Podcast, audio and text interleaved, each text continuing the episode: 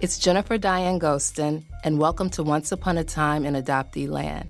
You may have wondered what reunion looks like from an adoptee's point of view, or be embarking upon taking that journey yourself to search for your first family, or simply want confirmation that you are not alone in your experience, wherever you are on the path of healing and pushing through a trauma.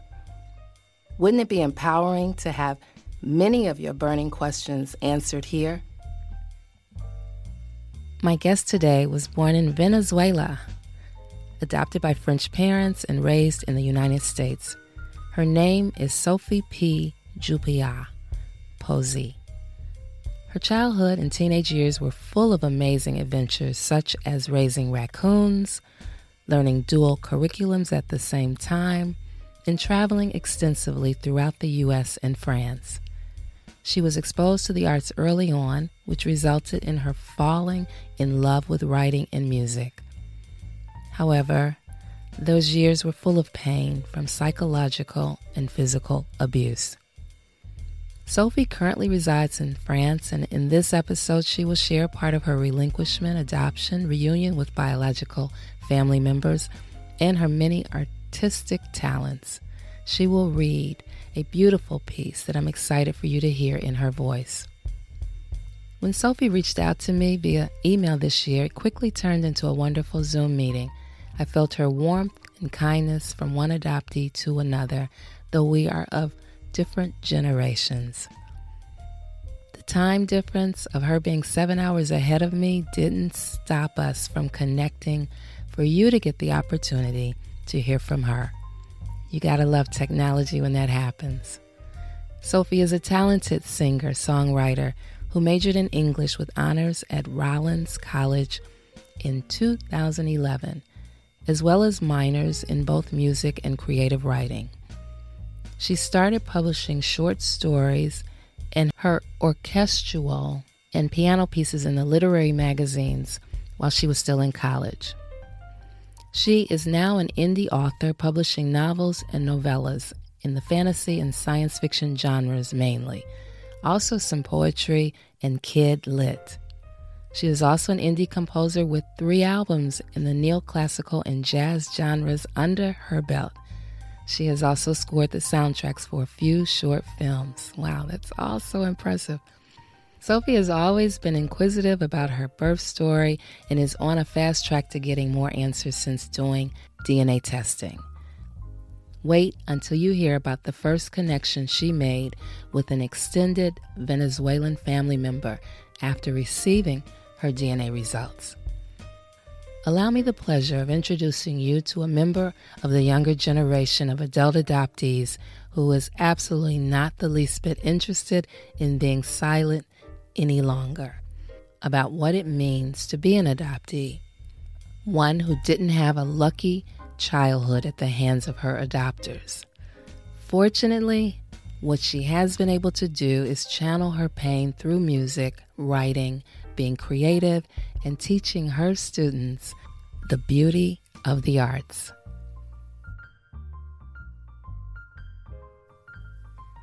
Sophie, I get to see your face. We're on Zoom. That's just so exciting when I get to do that because most guests is just, you know, audio on the phone, but you're way in France. It's like a seven hour difference, right?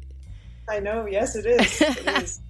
or, or five in the afternoon here. Right. And it's uh, a little after 10 a.m. where I am. And yeah, I'm happy that we're able to do this together. And I understand that this is the first time that you will be publicly sharing your relinquishment and adoption journey. Is that right?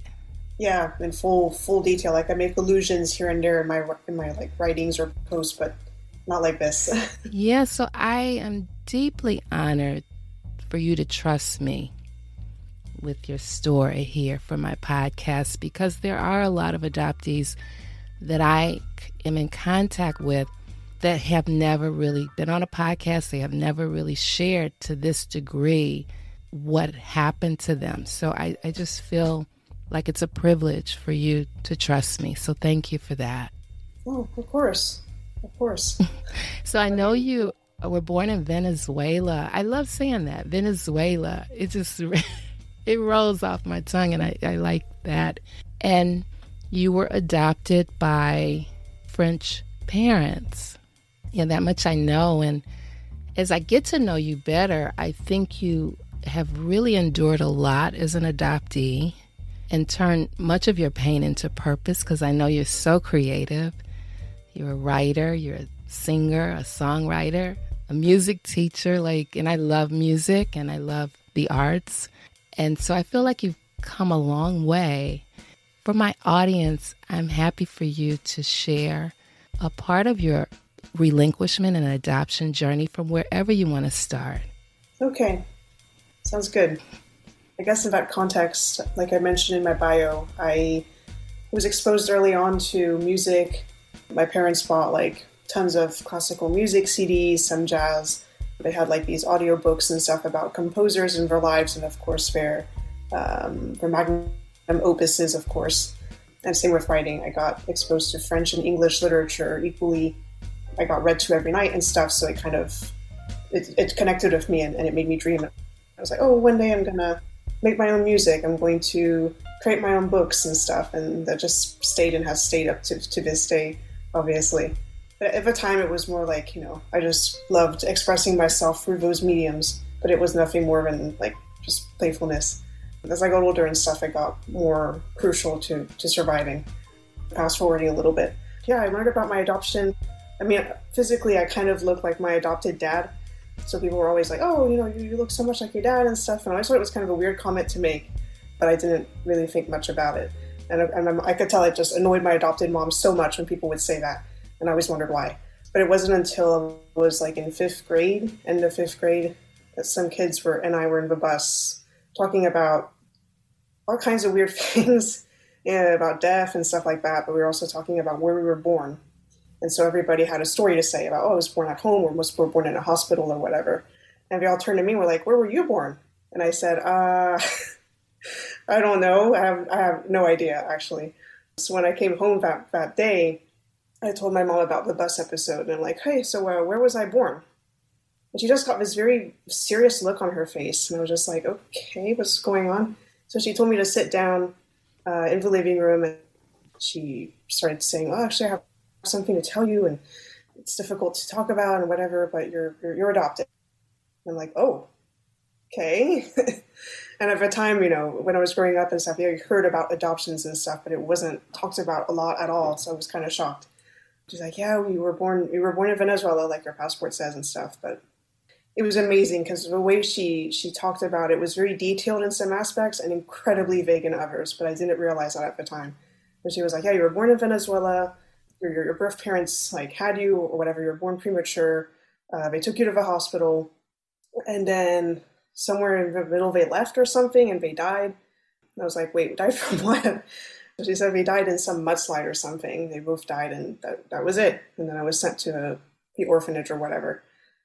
So I said, okay, well, I remember my, my first reaction was like, just so much sorrow. And I was like, well, do you have like names or pictures or, or something? And my mom was like, nope, there's absolutely nothing. And of course, being a kid at the time, I just accepted it. Oh, I'm like, okay, well, there's nothing. That's really too bad. So she was like, well, you know, a couple years later, um, after being in the orphanage, um, her and my dad came, picked me out of all the other kids or whatever. I think I recall her saying that the, the process took way longer than she wanted, but whatever, it went through. And so they adopted me, apparently was very sickly at the time or whatever, nursed me back to health, and then within a couple years after that, they moved from Venezuela to Florida, the United States, for his job. So that's in a nutshell the, the, the story that I got. And she went on and on about how all the the babies that were there were in really really poor health and sickly, and you know most came from like really poor families and and, and all that. And that she felt great because after all this time trying to have kids, I think she had like eight miscarriages or something like that. Oh, wow. um, she was able to, yeah, pretty intense she was able to to pick a child of her own and and, and had me had me. um, so yeah, very detailed in some aspects and not at all in others. But I took it. yes, and and when we talked before now, and you explained the psychological and physical abuse that you endured primarily at her hands, right? Yeah. Do you want to talk a little bit about how you got through that? Sure, sure.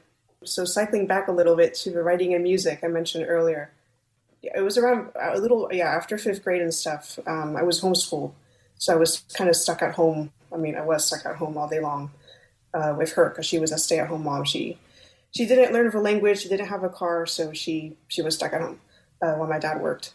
She did my French schooling with me while I did my American schooling by myself because my dad had time. And around that time, she got diagnosed with breast cancer, like stage two or something, barely. And she flipped out, freaked out, which you know is understandable and stuff. But starting from there, she started really like losing it, in my opinion. Mm-hmm. Um, she'd always been prone to like sudden mood swings and, and just sudden rages that would last for too long hours. So even as a kid, I learned, okay, I better not say this is going to make her flip out. I better, you know, not ask for this. I know it's going to get her bad. Okay, I'll be quiet, you know. Uh, but it really like got worse around 11 years old. She would start like blaming me for like absolutely everything. You know, she was in pain or whatever, or tired or, or in a bad mood. It was all my fault, of course. If I tried to help in the house or whatever, I got insulted and stuff because I was inept and useless and inefficient or whatever. And it just got worse and worse the older I got it. And it got like, you know, well, you wear glasses, you, you know, you wear glasses to look smart, you know, that sort of thing. Mm-hmm. um, uh, that sort of thing. I was lazy, et cetera, et cetera. So in order to cope with, with worsening like daily criticisms and punishments and rejections and stuff like that, I uh, really like threw myself into my, my writing and my music. I felt like it, it gave me a voice to express myself completely honestly, whilst around her and even my dad, who I don't think he understood or saw or didn't want to see uh, a lot of the stuff that was going on. When I was writing and composing, I was able to just be me. And even then, like if I wrote for too long um, while she was in the room or composing while she was in the room, she'd be like, "Oh my God, it's your stuff still? You're still working on your stuff? I'm so sick and tired of hearing it. Like, just do, go do something else." you know, act like a kid your, your age, you know, that sort of thing. I was just so hurt. So I learned to write at five in the morning when she'd go to bed, or when they go to events and stuff and leave me alone in her house. That's when I would compose and I would write for hours and hours, just nonstop. Right. and it made me happy that, that it helped me like keep keep myself sane and be like, okay, if I can't say what I want, how I feel, I can at least like express it through, writing and music. Mm-hmm. Would you say that her negative behavior towards you started after you learned you were adopted or or prior? Because you said around 11 years old, and that's when you learned of being an adoptee, right? Yeah, it got significantly, well, in my eyes, and I might be wrong, uh, in my eyes, it seemed like it got really, really worse around that time. But even before, like, I'd always kind of, even as early as eight or nine, I remember just after certain, like, arguments and disagreements and punishments, I'd sometimes just sit there in my room. Because even then, I pondered, like, what did I do wrong? You know, how did I mess this up so bad? You know, I'd get in these logic loops in my head for hours, and I'd be like, what did I do? What did I do? And I think something is wrong. Like, there's something, I don't know what it is, but there's something wrong in, in my family. And I couldn't figure out if it was due to me or them or whatever. And I sometimes ask my friends when I was still in public school at the time, like, hey, um, do your parents do this or do your parents do that? And they're like, no. I'm like, okay, I guess my parents are kind of strict, but that's, you know, how I justified it at the time. I'm like, okay, they're a little e, but they're just strict, I guess. mm-hmm. I've heard many adoptees share that music saved them and writing saved them through the hard times in their adoptive family. I think those two are very powerful tools that many adoptees have utilized to get through some of the worst situations. And so I'm imagining that you would think about your biological family after learning that you're an adopted person. Would you spend time or much time thinking about being like searching and being in reunion? Actually, it's weird. I know for a lot of people they do, but I don't know. At the time, I I still felt somewhat well, not somewhat. I still felt loved and supported and my mom kept saying, you know, oh, you're, you're adopted, but you're ours. You know, it's like you're, you're our own biological daughter. It doesn't matter, that sort of thing. And it was so like, so much of that that I kind of didn't think about my birth family. Plus the fact that she said we were dead also kind of helped kind of push it aside. Although, like I said, it really did kind of sadden me at the time. And it's not until actually quite late. But I think part of it may have been because I, I sensed that if I were to think too hard about my birth family, it wouldn't have been seen positively at all. Because, like, I remember some arguments out of a countless arguments we had, mostly on her end. I just sit there and she starts screaming at me. Anyway, I, I remember one time distinctly, like, I don't even know what she was yelling at me about and I went to my room to cry by myself and stuff. And, and, she like barged in my room and was like, "Oh, you know, why are you crying? And looks like you're praying. And I bet you're praying that you know your birth family's still alive and taking care of you." And I was so like, "Wait, what?" that was such a that was such a stretch and a jump. What the heck? And it wasn't at all what I was thinking. Right. And she just went on this whole like tirade about about how wishing they were alive and you know what, it was best that they were dead anyway. We were so mm. poor, they couldn't have been able to take care of me. And she went on this whole really cruel rant about it. He's like, you know, it's better off that you're with us. We saved your life. You know, you um, you wouldn't be here today without us and whatever. And she just left, and I was just like, my head was spinning. and I was like, wow, I wasn't even thinking about my birth parents, and that's the reaction I get. Okay, right, right. I just called it off. I think for many, many, many years. Um, and it's not until 2018 when I decided to do a DNA test for 23andMe. But it was kind of like, you know, throwing a bottle out in the ocean. I'm like, I'll do my DNA test, but I don't really expect anything to happen. And indeed, you know, when I got the results, I had like lots of very distant fourth and fifth cousins, etc., whatever. And at least I got an ethnicity breakdown like they do. Mm-hmm. I was like, mm-hmm. oh, okay, I got Venezuelan, of course. Wasn't expecting anything different. But Spanish and Portuguese, and heck, even a bit of, of Nigerian, Africa, whatever. So that was already cool. I was like, at least that kind of, I was like, oh, I got some part of my roots. Okay, that's kind of cool. And then it was in, yeah, during COVID, 2020, February 2020. I got a message from uh, Thais, and she showed up as a second cousin, and that just opened opened my world. And I was like, wait, wait, that's true. Even if my parents are dead, which I don't really believe now, anyway. There's her and all these different cousins and stuff were a part of my my my tree, and that just that opened up. I guess that part of me that kind of went to sleep mm-hmm. almost years ago. It's been amazing. Right. So you connect with this second cousin, right? How did how did that go? it went well. She she saw me first because I wasn't really checking my the platform that often. But she's her what was it? Her son gave her a kit for Christmas. She did it and then got the results in February. So I was actually on my way back from work from teaching, and I get this message from 23andMe, and I'm like, okay, whatever. I almost swiped it away, and then I read it, and I saw, hey, I, I, I saw that we're connected. We're second cousins. We obviously we don't know each other and stuff, but you're you're a fairly close match, and you know, where are you from? I see you're born in Venezuela. And she had all these questions, but she was such a kind, it was written in such a kind way and accepting way, which I, you know, I've heard kind of mixed stories when, when, when matches reach out to each other and stuff, but she was just so kind about it. And I immediately responded. I'm like, "Oh my god, I did not expect this to happen." Right. Um, nice to meet you. Everything, and we. I think within a few months we were emailing and zooming and she'd introduce me to like everybody in the family that she knew so i got to meet them and call them and whatever we suspect that her grandfather so my great my great grandfather had a lot of uh, dalliances and stuff outside of his marriages i might be a bastard child as it were but in no way has has she or any of the other cousins been like ooh like we don't right we don't accept you because you're child or whatever. Just like, oh, you're one of us. You look like us. Right. Um, you sound like us. Like you're, you're obviously one of us. it's definitely been interesting, like having people who look like me. You know, growing up in Florida, it's all white white people. and even my own parents, well, not not my dad, but my own mom would be like, "Oh, your hair is so curly and hard to work with," and "Oh, you're so brown," and this and that. I'm like, "Well, yeah, I was born in Venezuela. What do you expect?" Right, right.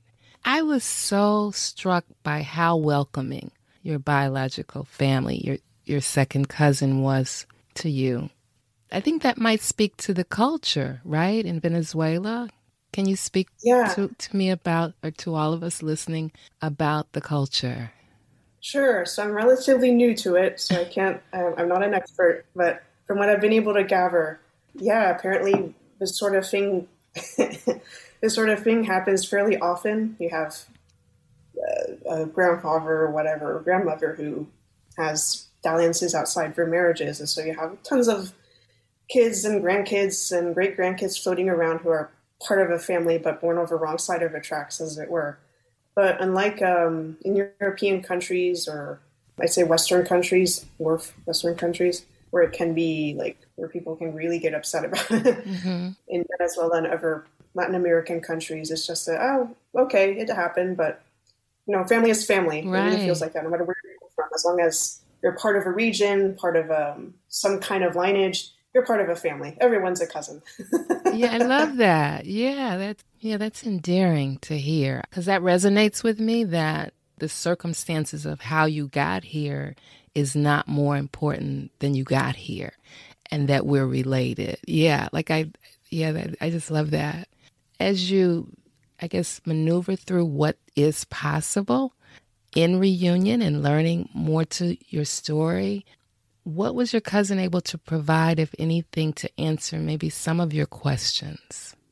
She was able to, she, uh, my husband and I joke that she single handedly has been a recruiting force for 23andMe because she keeps going through, she knows her, our family tree almost by heart.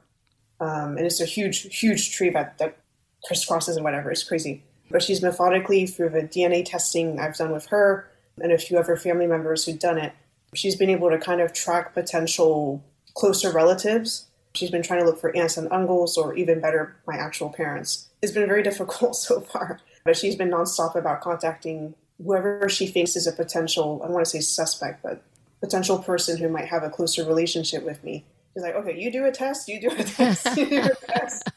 But kindly, of course, she's like, you, are, are, you, you know, willing to? And whatever. right all of them have been like, yeah, we don't care. Like, you know, so we just I ship the kit to Miami, it gets down sent to Venezuela, and then bumped back to Miami, and then sent to the facility for testing. Um, so yeah, I think there's like eight or nine or ten of us now at this point on 23andMe because she was like, can you please test, and that way it will help us figure out who Sophie's parents are. And she's been amazing with that. She really has like, even if people we were kind of worried would react not so well, hasn't been a problem. She'd call and she's like, "Hey, so there's this girl. She's called Sophie, and we don't know where where she's from. Except, well, we know where she's from, but uh, we don't know who her parents are, and we need help." And it's just been smooth. right, and she's still in Venezuela, right? No, she's actually in Canada. Oh, okay. Canada like 20 years ago. Yeah. Okay. Now, have you been back to Venezuela? Not since I was five or 6 mm-hmm. It's been a long, long time. And knowing, you know, I have all these cousins down there now and whatever, it's like, they're like, you know, you have a, a house open to you if, if you ever come, we'll, sh- we'll show you these beaches and these shops and these, like we have a whole like little vacation already planned out. Right. so I can't wait. That's exciting. And, and I, I heard you say earlier that you're still learning the culture, of course, right? Because you weren't exposed to it growing up. And so now you're probably, as many interracial, transracial adoptees have described to me, you're playing catch up in a sense. Do you find that experience to be fulfilling as you learn more about the Venezuelan culture? Yeah, it's fulfilling and it's it, it's not bitter, but it's it saddens me a little bit at the same time because I'm like, of course, yeah, I have the rest of my life life to catch up. You know, I'm, I'm not even 30 yet. I have time. But at the same time, or one, my, my cousin who contacted me, uh, who started this whole thing, has terminal cancer. Mm. Um, so that also has me really, really, really saddened. Yeah. Um, so we're just trying to enjoy the time that we have with her. So there's that too. Going back to the culture thing, yeah, it's, it's something I know I will catch up on eventually, but it makes me sad because I'm like, you know, my parents, my adopted parents spent like 30 years in Venezuela and enjoyed all it had to offer the people and the culture and the music and everything else. Um, and then we moved to the US. I, I, I, think I remember like just speaking and hearing Spanish very young. And then we moved to the to the U.S. and all of a sudden it was like no more Spanish, mm. uh, just French at home, English in school, and the only Spanish I was really exposed to was when friends would come sometimes, but that was every few years. And then I reconnected with Spanish in like middle and high school, but it was like Spanish from Spain, so it was different. And it's just not the same. It's just very academic. And I always felt kind of out of sync with, with that. And I felt ashamed because I knew I was born in Venezuela, but you know, and of course, you know, my, my mom would be like, oh yeah, Venezuela was great, but you know, they're just so lazy over there and, you know, they, they, they act friendly and stuff, but they're flaky, you know, it was never like just positive. She did, she never had a, well, she never had a positive thing to say about anybody, but hearing her talk about my country, my birth country, like that and stuff, was a bit like, ooh, okay, well, maybe, maybe it's not a good thing being Venezuelan and stuff. And even like on uh, questionnaires and stuff for medical records or for school, for like, you know, what racial ethnicity are you? She was always like, oh, put Caucasian. And I was like, um, technically, I, I mean, yes, I'm white, but I'm Latino. And there's a choice right there. It's looking at me right in the face. Exactly.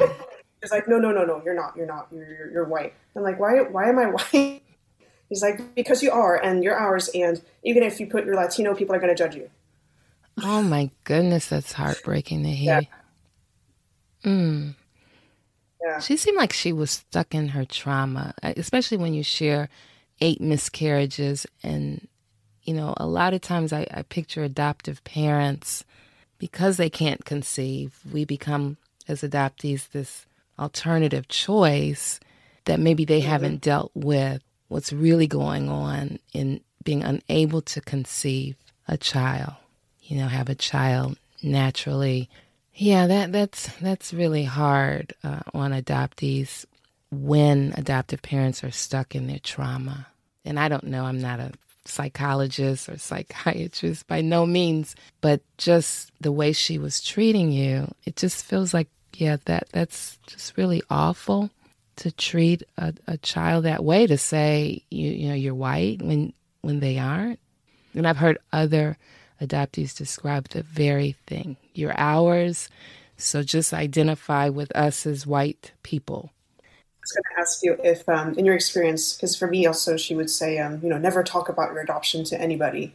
We, we, you know, people will judge you. She was always saying that people will judge you. I'm like, why would people judge me for being adopted? It's not like I was like, hey, come adopt me. You know, it just happened. Right. But it was yeah. supposed to be a big secret, and even if like close, close family members and stuff, she didn't tell them until very late. And I actually even she actually alienated some friends for a while because they're like, you have to tell Sophie. I was like five or six, seven years old. And like, you're gonna have to tell her like soon she was like, "Oh, it's none of your business what what I do, what I tell her, what." And so she kind of she was so worried they'd tell me that she kept them away for a while. Mm. Um, and I wonder if that's common, or if or if other adoptees have the same experience or not. Yeah, I think plenty of adoptees that I've talked to have that same experience, and even myself. I'm I'm same race, domestic adoptee. However, I wasn't to talk about it. It wasn't to to be something that I should expose outside of the home. Like, like why would I want to do that? Was kind of how it was put. You know, you're you're ours, and you belong to this family. We love you, and that's like all that matters. And you don't have to be announcing that you're adopted. And I'm thinking, well, that's a part of my identity, just like being black, just like being female. Like, why wouldn't I have discussions with other people about these things I identify with? But right. I think that especially my mother and father's generation, it was there was shame, you know, probably for them not being able to conceive and also shame of just the fact that this young person, little as little people, as little adopted people, that somehow we had it bad because we weren't able to stay with our biological mother or parents or family. Yeah, it was a lot of shame. And I, when I think of secrecy and being silenced, it contains quite a bit of, of shame. Yeah, shame about it. Yeah, that's quite common not to talk about it. We're clean slates when we go into these new homes and just start from there, even though, like, I was two years old when I was adopted. So like I what you know, t- my first 2 years are pretty important to me. yeah, I had a name. I had, you know, I had, yeah, a lot of things were already in place. So I'm definitely not a clean slate when I go to this new home. I think things right. are changing. Uh, however, slowly. They are changing. Because we as adoptees are coming forward and we're speaking out and we're sharing you know our stories and the effect it, it has had on us the things that people have said the harmful things like what you have shared that your adoptive mom would say like that resonates with a lot of people. A lot of adoptees have had to endure that. Yeah. It's terrible. Even like um I've, I've heard it, it happens with domestic adoptions too, which is crazy. But in my case as well, I think I mentioned in an earlier conversation, uh, the whole rigmarole of trying to get my my birth papers uh, has been a four year journey of just obstacles and corruption and everything else. And it's because my adopted parents never gave me my stuff. I didn't even know you had a file as an adoptee. I just it never dawned on me. And thank God I had a family friend who was like, you know, your, your adoption is kind of suspect. you really should look into it and at least have your papers. It's your birthright. It's your papers. You may as well have them. I was like, okay, thinking it was going to be a very easy process. It has not. I mean, I have my French papers, but as, as I've learned, they're, they're a transcription. They're not actual. Uh, what I what I learned is that my parents did a, a domestic adoption in Venezuela, and then transcribed it to the French embassy or whatever. So it wasn't a technically an international adoption; it was a domestic. But the amount of like missing paperwork and, and missing information and that sort of stuff, and of course, I'm working on zero information. I don't know the name of the my birth parents. I don't know my own birth name. I don't know uh, what agency I was in.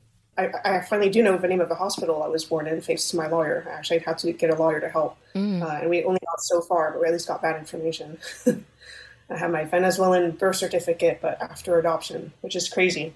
That's something I've been learning too. The amount of paperwork that we, we get issued as adoptees that are kind of falsified and modified when you think about it mm-hmm. is insane. So we're a minute where I, I, actually ended up emailing the French embassy and a French uh, adoption agency that oversees like international adoptions and stuff. I emailed them and I told them everything we'd done, all the searching, all the ridiculous fees we'd been quoted for accessing my own paperwork and stuff. Lack of response from my adopted parents because I tried through a lawyer emailing them and sending letters and saying, you know, by law you're kind of required to submit the paperwork to give me my paperwork. So if you have anything, even if it's just like a date or a name or whatever, it would be very helpful. I've gotten nothing, not even a single response. So I told that to the French organization. I told all of that. And I said, Can you please help? please, can you please help? They were like, uh, Oh my goodness, we're really sorry to hear that. Um, obviously, we don't have your paperwork with us because your parents didn't do it in international adoption. So we're going to send a letter to the Venezuelan organizations through official means and see if they can give me access finally to my own stuff. Mm. But yeah, it's just crazy. It's been four years of this, and I'm tired of it. Thank you for sharing that because that is often the case in the U.S. as well. Getting a hold of documents and paperwork. I know the adoption agency that handled my case is still not given to me. Like they made a summary of it, uh, on two occasions, but the actual file they couldn't just hand over to me or wouldn't. And wow. I'm actually checking into Illinois law about that because it's my understanding that they are supposed to hand it over to me. I recently learned that. But yeah, these documents about us are kept from us, and it just makes absolutely no sense. And I wanted to go back to something you said. Your parents lived in Venezuela for 30 years? before yeah. they adopted you. Yeah. Okay. What? Why were they there? I'm just curious. Um, I think my mom went there first. Uh, she was tired of living in France for whatever reason. Okay. And she ran off to become a model. I mean, I say that, but that's a version she told me. But now that I've talked with her sister, my aunt, I recently just reconnected to, uh, that was also a case of missed missed uh, opportunities because, like I said before, my mom lied about everybody and everything, and so I thought her her sister was this horrible person, and she's not. She's just been terribly abused, actually, like I have. Um, so anyway, we connected, and, and her sister was telling me, yeah, she went to Venezuela when she was very young, but ended up like again, like didn't learn the language until very late. Kind of mooched off everybody she could and stuff until her sister came down with her and helped her out, kind of helped her find a job and whatever. So, Sophie, I know that you reached out to me, which I was happy to hear from you, wanting to share your story on the podcast. And kind of told me how you found me through a Facebook group. Would you like to talk about being better connected to the community and, and what that has meant for you? Sure. So yeah, I don't I'm not even quite sure whose advice I followed exactly to do that. It might have been my lawyer actually who suggested I I find my community as it were just for moral support because I think she could tell I was slowly getting disheartened and a bit bitter about the whole process. Sure. Uh, searching for my records. But she was like, yeah, you know, find people who maybe have been through the same stuff you have or something like that. So I looked on Facebook and was amazed by the amount of groups and stuff that existed, and like very specific groups. Like I have um, adoptees who cut ties.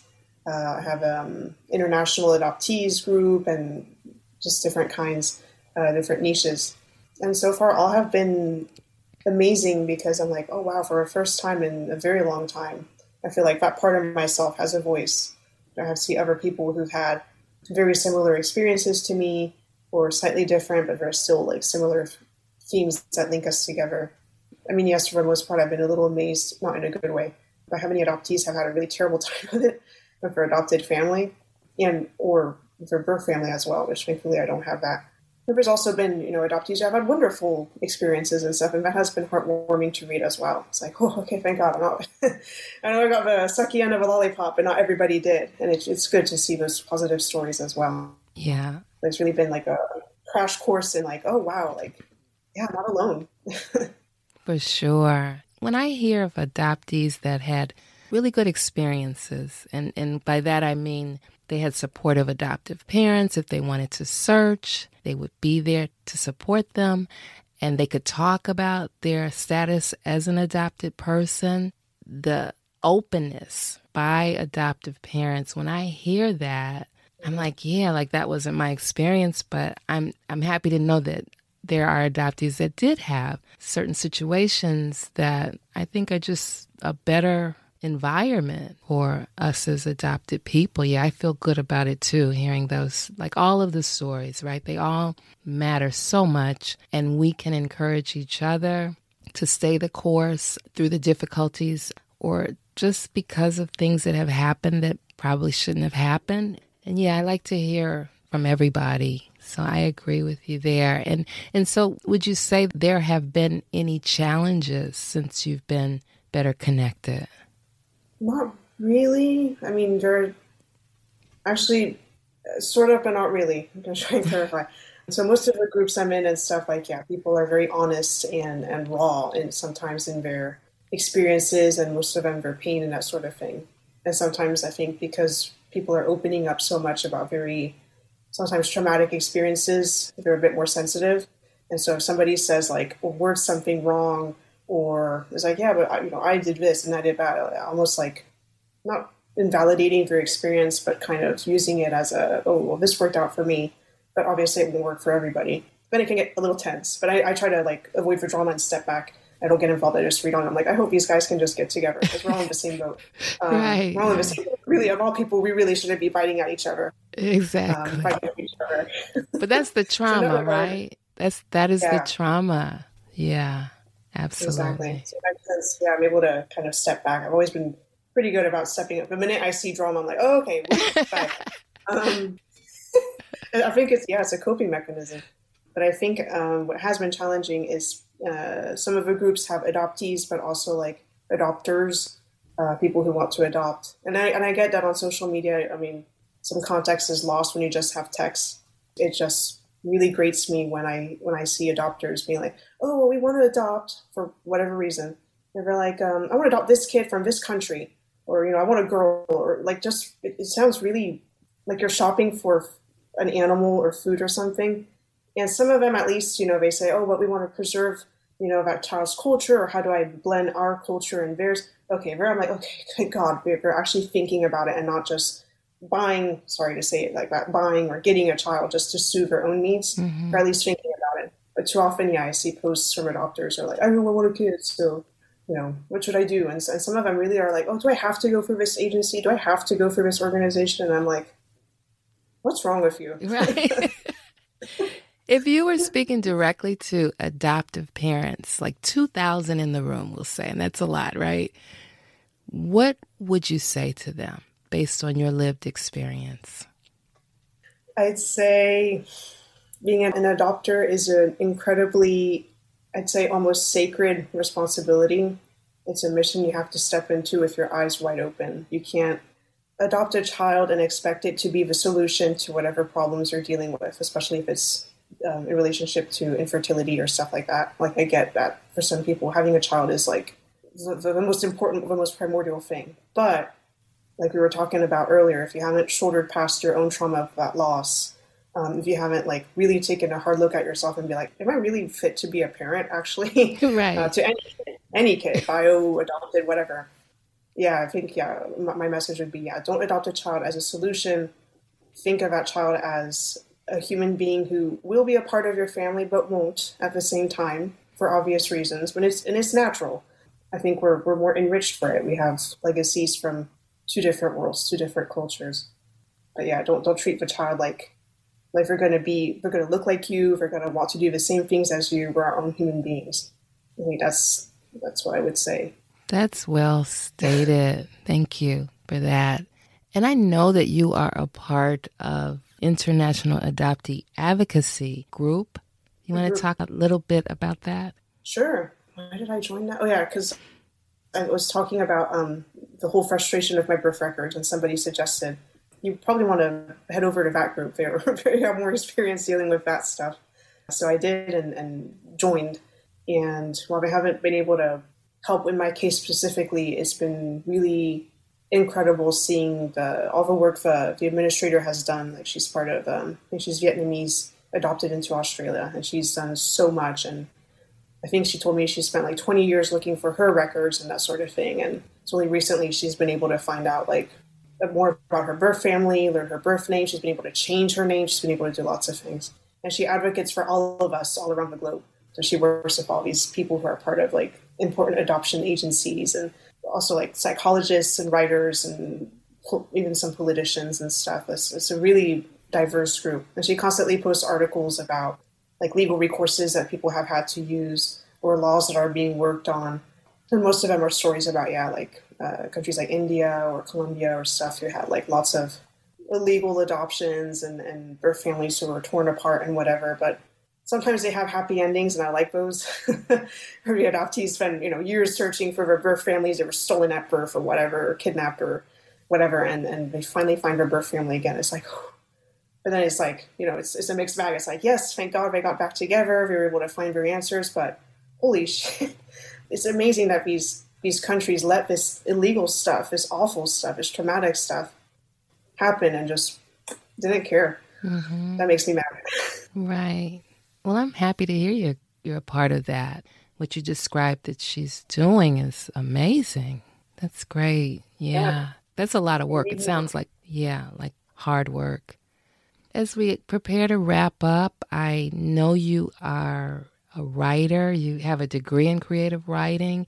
Is there anything you want to share that you've written? Oh, sh- uh, sure. So, yeah, in the past, I've written a few I've written a few books now. I've written poetry, and like for my books, I tend to focus on like fantasy and sci-fi. It's more fun. I bet. For poetry, yeah. For a poetry, I tend to do like nature inspired. You mm. know, like I said before, I wake up at five to be able to write without being yelled at, and I see like the moon, you know, starting to set. The moon can set um, past my window, and I just stare at it and feel just so calm and it was silent. It was beautiful. And it was just me and the moon. So I wrote a lot of poems about the moon. Um, oh, I love that. When I'm not writing poems, thank you. When I'm not writing poems about the moon, at the beginning, especially when I escaped back in 2013, when I had to escape from my house through the window, and I wrote a lot of poems about healing and, and recovery and feelings about what I'd gone through. One of my poems is called How Do You Want Me to Be Silent? And it's going to be part of an anthology called Letters I'll Never Send. Mm. And that really, I feel, encapsulates like so much of what I felt like from 10 to 19, almost 20 years old when I left. Whenever you're ready. Okay, so it's called How Do You Want Me to Be Silent? Mother, you tell me to be silent, but you do not tell me how. My mouth is shut, but there are layers of silence that speak, as stratified fossils waiting for eons to be discovered. My mouth is shut because you do not want to hear my pain, hear the inflection in my voice, Hear my questioning of your dubious authority. Mother, you do not want insolence, you say, so I will be silent. Would you have me silent as a grave? Your words will bury me in a coffin of your virulent contempt. Then my silence would give consent. Would you have me silent as the dead? I am weary and dead from your torture of my character, my principles which you transform into crimes. To you, my silence is golden, but to me it is a hush of defiance. You recognize it, so you pull my hair, beat your fists on my arms, spit it in my face as you scream about insolence. I am still silent, but my eyes cannot be mute. I could demand my body to be silent, arms limp, head at rest, eyes downcast, back straight. My silence would read as acquiescence. I could demand my mouth to be less turned down. I could demand my facial muscles to not be tense. I could demand my jaw to not be clenched. I could demand my hands to not be curled, nails digging in my palms. Every limb could shed and don a silence, subtleties that will never satisfy you anyway. So I ask again, how do you want me to be silent so you can truly love me? You have never answered me. How do you want me to be silent? Wow, that is a beautiful piece. And I just really appreciate you sharing it with all of us. My pleasure. I think we all feel silenced at some point or another. Oh my goodness. Uh, Absolutely. That so resonates with me because I, I, even have a chapter in my memoir about silence. Hmm. I'm just happy that we had this time together with this seven hour difference. Like, technology is amazing. yeah, in closing, is there anything I didn't ask you that you want to share? I don't think so. I think we went through through everything pretty much that needed to be said. I didn't really want to focus on the abuse too much in this episode, mostly the adoption stuff. Um, I think most people know about the abuse by this point. yeah. but the adoption part is it's amazingly liberating to be able to talk about it without feeling like I'm bringing shame to the family or whatever. It's really empowering. I appreciate everything you shared. I mean, when we think about, you know, our journeys as we learn more information, especially like the whole DNA piece when we take the test and then we do have a connection, it's like we kind of light up and, and we get more curious and excited. And we just, I think through connecting with the community, we get just really encouraged, you know, because it is, I think, a lifelong journey of learning more and making connections. And many of the connections we make are in the community as we listen to other people's stories. They help us. I still believe that storytelling is healing for the listener and the storyteller. So I just appreciate you taking this time to trust me with your story. And yeah, thank you so much for having this conversation with me. It's been great. Awesome. Thank you. Likewise. Likewise. Thank you for having me and listening and bringing your own your own opinions and, and, and life experience to it too.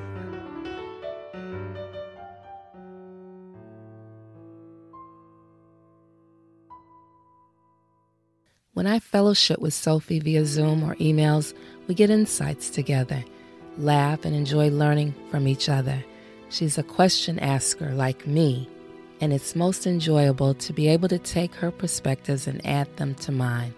We both agree that hearing from other adoptees with different experiences, better experiences even, is just as important to us and life giving to know they didn't suffer.